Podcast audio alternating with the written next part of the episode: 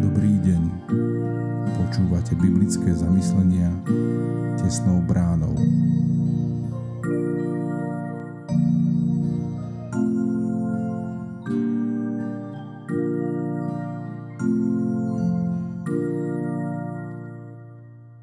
Dobrý deň.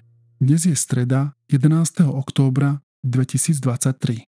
Božie slovo nachádzame v Evaníliu podľa Matúša 22. kapitole od 23. po 33. verš takto. V ten deň prišli k nemu saduceji, ktorí hovoria, že nie z mŕtvych stania a opýtali sa ho. Učiteľ, Mojžiš povedal, ak niekto zomrie bez detí, jeho brat si ako najbližší príbuzný vezme jeho ženu a splodí svojmu bratovi potomka. Bolo u nás sedem bratov. Prvý sa oženil, umrel a pretože nemal potomka, zanechal ženu svojmu bratovi. Podobne aj druhý a tretí až po siedmeho. Napokon po všetkých zomrela aj žena. Už ktorého ženou z tých siedmých bude pri zmrtvých staní? Veď ju mali všetci.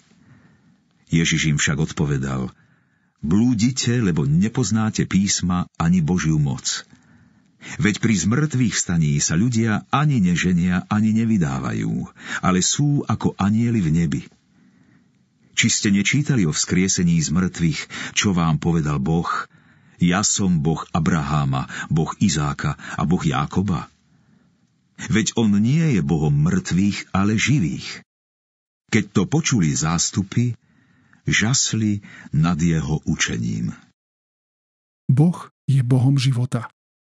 Ľudská zvedavosť je stále obrovská. Týka sa aj otázky smrti. Čo bude potom? Budeme skriesení? Tieto otázky sa stávajú aktuálnymi najmä vtedy, keď sa nás priamo dotýkajú. Keď zomrie niekto v našej blízkosti, koho sme milovali, kto bol súčasťou nášho života. Jeho smrť nás deprimuje. Smútok zo straty nás bolí a ťažko sa vyrovnávame so skutočnosťou, že milovaný človek už nie je v našej blízkosti. Cítime neraz neistotu, bezradnosť. Kladíme si otázky. A veru, otázky ohľadom smrti a skriesenia mala aj skupina zámožných učencov v čase Ježiša, Saducej.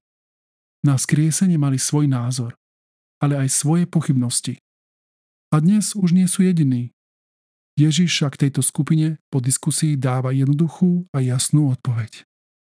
Boh nie je Bohom mŕtvych, ale živých. A toto je posolstvo aj pre nás. Môžeme mať otázky, môžeme mať pochybnosti, ale života sa nikdy nevzdajme. Môžeme mať strach, ale neklesajme na duchu. Môžeme predsa zažívať Božiu silu a všemohúcnosť v konkrétnych prejavoch, už tu a teraz. On počuje naše výčitky a pochybnosti a je účastný našich zápasov, nášho hľadania východiska. Veď On je tvorcom a darcom života. Prináša nám ho prostredníctvom svojho syna, pána Ježiša Krista, ktorý radostným posolstvom skriesenia aj nás inšpiruje ku skutočnému životu. Tu aj tam. Dôverujme mu. Pomodlíme sa. Ďakujeme ti, Pane náš, Ježišu Kriste, že si prišiel na túto zem, kde panuje smrť a tvojim skriesením sa všetko zmenilo. Vniesol si svetlo do nášho hľadania, našich pochybností a pridal si nám istotu viery. Zachovávaj nás tejto viere, že ty si život a kto verí v teba, bude žiť, aj keby umrel. Amen. Zamyslenie na dnes pripravila Erika Sokola. Modlíme sa za cirkevný zbor Tornaľa. thank you